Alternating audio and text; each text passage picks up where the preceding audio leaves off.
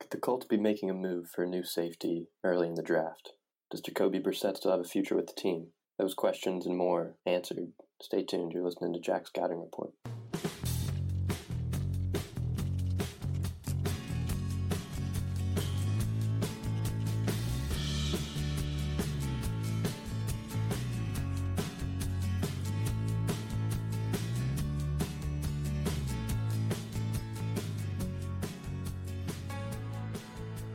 Afternoon, Colts fans. My name is Jack McGrath. I'll be the host of Jack's Scouting Report going forward. Um, I'd like to give just a brief introduction on myself and what I'm trying to do uh, with these podcasts. Um, I'm from Indiana, grew up in Indy, huge, huge Colts fan, huge Pacers fan, just a huge sports fan across the board. Growing up, I was always kind of known as as the sports guy at school. Loved basketball, football, baseball, golf, um, definitely soccer spent five years in Germany all through high school. Um, so huge soccer fan. Moving forward, I'm going to try and put together a series of 10 podcasts all centered around the Colts. You know, going towards the, the start of training camp. It'll be over these next 10 weeks. Today, we're going to do a, a, a pre draft podcast, just talking about what the Colts might be thinking about going into next Thursday's draft.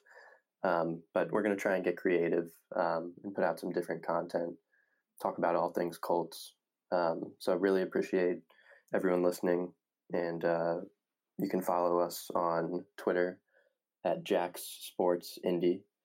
Yesterday, Chris Ballard had a, uh, a 25 minute press conference where he fielded some questions from the local Indy media.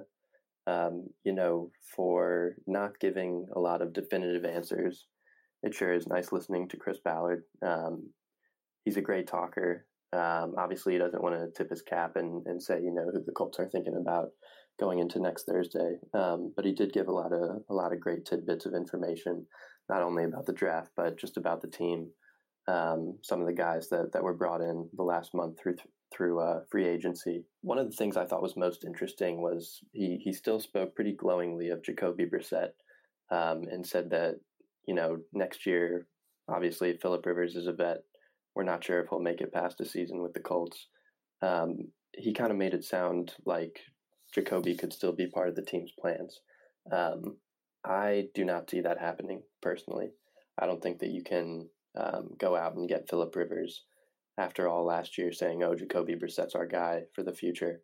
I- I'm not sure. I haven't seen Jacoby say anything in the offseason, but I would assume that he won't be a day one starter for the Colts um, in 2021. Certainly not in 2020, unless Philip Rivers gets hurt. So I thought that was I thought that was really interesting. Um, another interesting bit that he that he talked about was Malik Hooker and the team's thought process um, when deciding to pick up his his fifth year option, which is a team option. This is something I'll talk about a little bit later on um, when we go through the draft.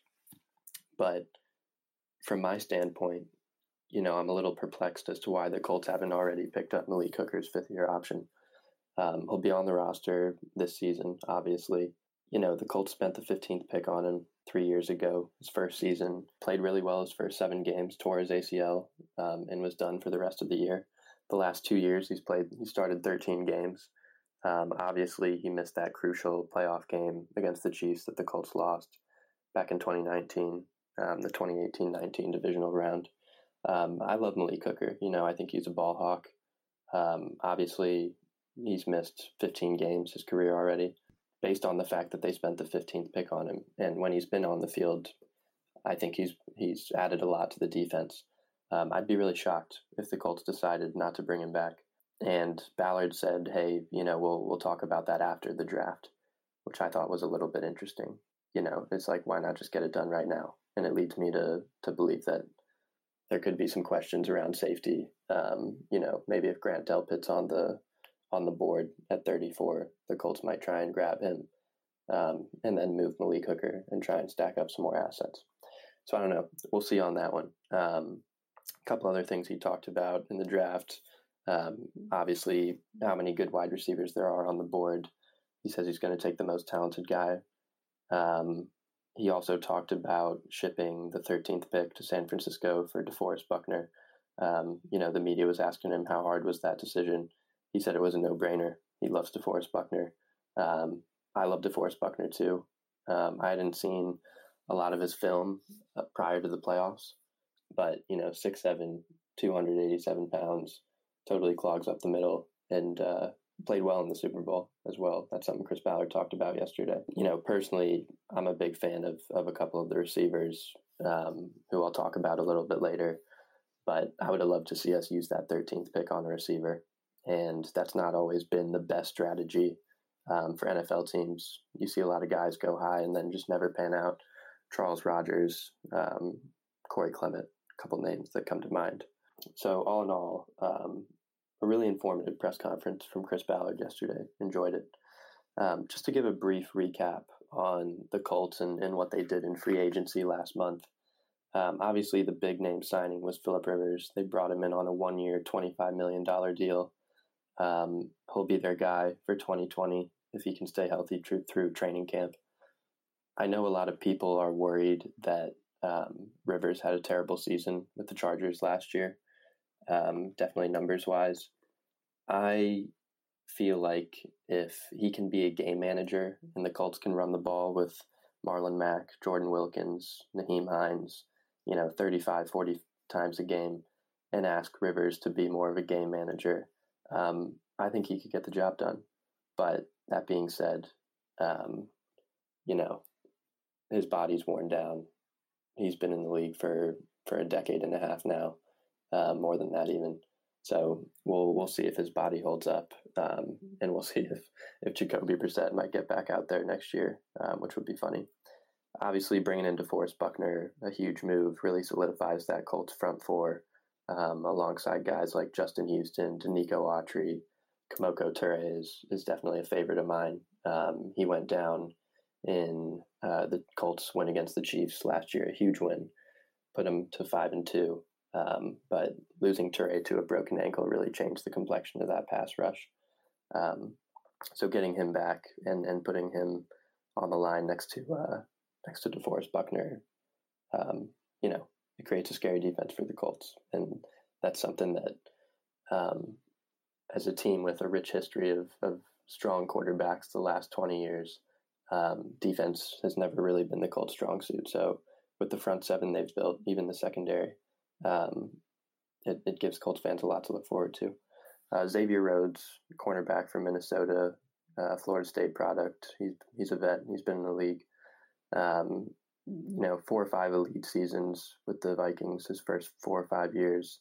Last year, really trailed off um, and struggled in the postseason um, against the Saints and against the Niners.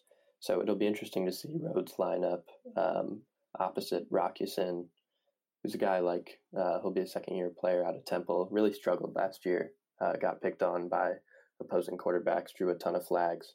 Um, but I'm I'm excited for year two of Rock, um, and it'll be great for for him to to get a mentor like Xavier Rhodes. Um, low risk uh, potential for high reward on the Rhodes acquisition. So we'll see how that pans out. Um, another huge uh, decision that was made for the Colts in the offseason was Anthony Castonzo deciding to come back um, not just for you know the purposes of of making sure that offensive line is still as strong as it has been the last two years, but just in terms of leadership. Um, Castonzo has been around in Indy uh, for a while, obviously all throughout the the Andrew Luck years, um, and so it's it's great that he came back. He was considering retirement. Um, so great to have Castonzo back, and then another guy, Sheldon Day, another defensive lineman from uh, from San Francisco. He'll be more of a rotational guy, um, but still good to have another big body on the line. So the NFL draft uh, is five days away. Thursday. We're recording this on Saturday afternoon. Um, it was supposed to be in Las Vegas. It's going to be virtual this year. Um, it'll be coming live from from Roger Goodell's basement, so that will be interesting to say the least. Um, as far as the Colts needs, you know, there's been a lot of talk about wide receiver. Um, injury injuries decimated the wide receiving core last season. Devin Funchess was a nice free agent pickup that the Colts took a chance on, gave him a one year deal. Um, big body, uh, six five, six six, and he went down with a, a broken collarbone in week one and didn't play for the rest of the season. So right off the bat, they got hit hard. T.Y. Hilton struggled with injury all year. Parris Campbell, um, speedster from Ohio State, who they took in the second round last year. He went down, um, I think, with a lower leg injury and missed 14 games. Um, so that was a huge miss. Um, another position the Colts are talking about, obviously, is quarterback for the future. Um, Chris Ballard, during that press conference yesterday, was really stressing that the Colts, you know, they're going to wait for the right guy.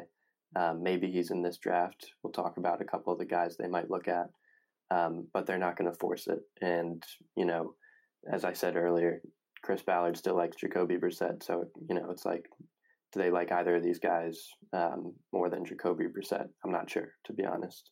Um, I'd even be inclined to say no. Um, another position, running back. Obviously, Marlon Mack's coming up on the fourth year of his rookie contract. Um, I would love for the Colts to re-sign Marlon Mack. I think he's a smart runner. Struggled with injury a little bit throughout his career, um, his first three seasons in Indy, but I just love the way he runs, um, and I'd be I'd be thrilled if if Marlon had a long stay in Indy. Um, some cover in the secondary, potentially cover on the offensive line and the defensive line, um, and then kicker. Kicker, as far as priorities go, um, you know, maybe the Colts use a late round pick on a kicker, or they try and sign some guys before training camp and, and rotate them out, see who's see who the best bet would be. Um, Ballard stressed yesterday that he is going to take the best player available, um, the best talent available, the guy who's highest on their board who's still available. So while a lot of fans might think, okay, you know, the Colts need a, a second receiver opposite T.Y. Hilton, um, you know, if there's a crazy talented offensive lineman there at 34, um, don't be surprised to to see the Colts pull the trigger on him. They're going to go with with the best player available. Um, going over the picks that they have, obviously they shipped that first round 13th pick out to San Francisco. Um, the Colts are looking at two second round picks at 34 and 44, a third round pick at 75, a fourth rounder at 122, a fifth rounder at 160, and then a trio of six round picks 185, 193, and 211. Um, Chris Ballard said yesterday, you know, he wishes he had more picks.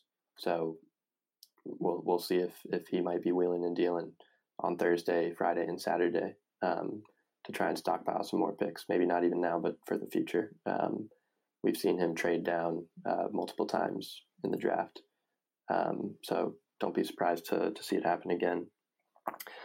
Um, looking at some of the players who the Colts are thinking of right now, or who have at least been attached to the Colts in conversation. Um, going back to the quarterback position, I think there are two guys who could potentially be on the Colts radar. That's Jordan Love from Utah State and Jacob Eason from Washington. Um, I've heard Love's name um, being mentioned more, and it might be difficult for the Colts to even land him because there's been talk that the Patriots might try and get him at the end of round one. Um, there's been talk that the Saints might think about him um, with Drew Brees coming towards the end of his career. So, you know, if the Colts want to look at Jordan Love, they may have to move up into the first round. Um, and I don't see that happening personally. Um, I think if you've got a guy like Jacoby Brissett, they might roll with him um, rather than a youngster from Utah State who threw 17 picks against 20 touchdowns last year. Um, I like Jordan Love. He's 6'4, 225. Um, big playability, a lot of arm strength, good running out of the pocket when he's forced to use his legs. He's able to do that. Kind of draws some comparisons to Russell Wilson, um, just body wise. So he might be worth a worth a look at the end of round one. If he's still on the board at 34, that would be interesting. Um, but I I haven't heard his name um, being brought up enough within local Indianapolis media outlets um, to make me think that the Colts would, would trade up for him. Um, the other guy, Jacob Eason, Washington, he's 6'6, 227 through 23 TDs against eight picks last year. You know, I, am not sure that, that the Colts like him more than Jacoby Brissett. Body wise, they're similar, but, uh, you know, Pac 12 not the strongest competition um, in the NCAA. Um, Jacob Eason would probably fall more towards mid to late second round, even going into the third round. Um, and there's not a whole lot of excitement around him. Definitely not when compared to uh, Jordan Love. Obviously, the other quarterbacks in the draft, Tua Tagovailoa, you know, maybe if the Colts kept that 13th round pick, they could have packaged that with some other assets and moved up to try and get him. Um, once they traded that pick, that kind of went out the window. Justin Herbert from Oregon, another guy who's been talked about going as early as top 10. Don't see the Colts making a move for him either, um, although he did play very well in that Rose Bowl game against uh, against Wisconsin. Listening to Ballard talk yesterday, I don't think the Colts will find their their quarterback of the future in this draft. Um, but stranger things have happened, so who knows? My personal prediction in the the cast of players who I'll go through now um, at 34 are the wide receivers. Um, there are a couple of wide receivers who I think are a little better than than the rest in terms of what we would find at 34. Tee Higgins, another Clemson wide receiver. Obviously, Clemson's a wide receiver factory. Um, you think of Mike Williams, you think of DeAndre Hopkins, Martavis Bryant, uh, Sammy Watkins even played a part on that Chiefs Super Bowl roster last season. You know, other guys too. Artavis Scott, that's a guy who's who's currently on the Colts roster, and he, he just hasn't panned out as well as people thought. So you know, it goes back to the whole argument of when do you take wide receivers in the draft? Um, most of the time, it's a safer bet waiting until round three or four. But, you know, they're those special guys who make it happen. Julio Jones, obviously, Amari Cooper, two Alabama guys who went super high, you know, organization changing players. I like Tee Higgins a lot. He's got a big body, 6'3, 218. Speed wise, he ran a 4.54. Um, so definitely some guys who are a lot faster than that on the board. Um, but I liked I liked how he played when I watched him last year, um, and I do like his size especially for the Colts, who need a, a big, strong, tall wide receiver um, who they can throw it up to in the back of the end zone. He's my personal prediction for 34. Um, I'd love it. Obviously, it's difficult um, making these kind of predictions because there are so many players out there, and you never know what the organization's thinking. Um, some other guys to look at: Denzel Mims out of Baylor, 6'3", 216, a little faster than Higgins. Um, ran a 4.38 at the combine. I like him a lot. So I'd like to that you know that'd be an interesting look at uh, at 34. Now he's been talked about going as high as uh, you know a late first round guy, 26, 27. So we'll see on him. Jalen Reagor, wide receiver out of TCU, um, definitely smaller at 5'11", 194 pounds. He's got 4'4 speed, um, and he's actually the son of Colts defensive tackle Monte Reagor, uh, who was on that Super Bowl squad back in 06, 07. So that'd be kind of fun to see him um, he's a speedster, and I'm not sure the Colts would want to pair him with guys like T.Y. Hilton and Parris Campbell, who are very similar. Um, I know the Colts are still super high on Parris Campbell, as am I. Um, so don't think Jalen Reagor uh, would be making his way to Indianapolis. Some other guys, Michael Pittman Jr. out of USC. He's 6'4", 220, ran a 4.52. Um, his name's been been brought up recently, um, attached to the Colts. Um, Laviska Shenault out of Colorado. He's 6'2", 220, 4'5'8 speed. Um, a big playmaker at Colorado. Um, people have talked about him anywhere from late round one to uh, to late second round. Um, another guy out of the Pac 12, Brandon Aiyuk, 6'1, 206 pounds, out of Arizona State. Um, made a lot of explosive plays. Uh, I think he had 1,200 yards, eight touchdowns, somewhere around 65 catches. Um, haven't seen as much of him, but he could be worth a look. Um, as far as running back goes, you know, if the Colts do decide to to move on from Marlon Mack after his contract expires, Jonathan Taylor is certainly worth a look. Um, the only thing that worries me about him, you know, he ran the ball 926 times in his three years at Wisconsin, put up incredible numbers um, ran for 2,000 yards both his last two seasons, close to 6,200 yards on the whole for his career. Um, so he might be interesting. Um, if I'm making predictions, I'll say the Colts go with Tee Higgins at 34. So the top five day one starters, um, who I just love after having watched a lot of college football last season. Um, I moved down to Texas uh, last June was never a huge college football fan, um, but obviously college football is just a massive part of the culture in Texas. Watched a lot of Big Twelve, watched a lot of SEC. Um, so you know, there's some guys who who stood out to me throughout the year starting with Grant Delpit, safety out of LSU, 6'3, 203 pounds, 65 tackles, two picks last year. Um, I bring him up just because of what we talked about earlier um, with Malik Hooker and his extension, rather his team option being talked about. The Colts haven't picked it up yet, um, which to me is shocking. But if if they haven't picked it up yet, you know, I'm thinking they might potentially be looking at a guy like Delpit. Early on, you know, six months ago, he was projected to go top 10 in this year's draft. Now he's more late first round, early second round. He's got good size at safety, 6'3, a hard hitter. His, his tackling form has been questioned throughout his college career. Um, I don't think that'll be a huge issue for him. I think he'll adapt well to the physicality of the NFL. Um, and I think he he would be a great addition for for any defense. So he's one guy. Um, if I'm thinking the Colts make a surprise move in the draft at 34, maybe they go with Grant Delpit, and you know what would that mean for Malik Hooker? So so we'll see about that. Um, but Grant Delpit's a guy a guy who I like. Another one of his teammates at LSU, another guy who I love, Patrick Queen, linebacker out of LSU, ran a four five at the combine in Indy. Um, good size at 6'1, 227. He's super athletic, um, and I know that um, he's been brought up going to the Saints. He would be an interesting partner next to Demario Davis. Um, so I really love Patrick Queen. Uh, my two favorite guys in the draft, CeeDee Lamb and Jerry Jeudy. CeeDee Lamb coming from Oklahoma and Jerry Jeudy coming from Alabama. Um, two different kinds of wide receivers, but both just big play guys throughout their career. Um, Jerry Jeudy ran the, or excuse me, won the Biletnikoff Award in 2018-19, um, which was crazy because nobody was even talking about him at the beginning of the season. Um, he's got 4.46 speed, the best route runner in the draft by a mile.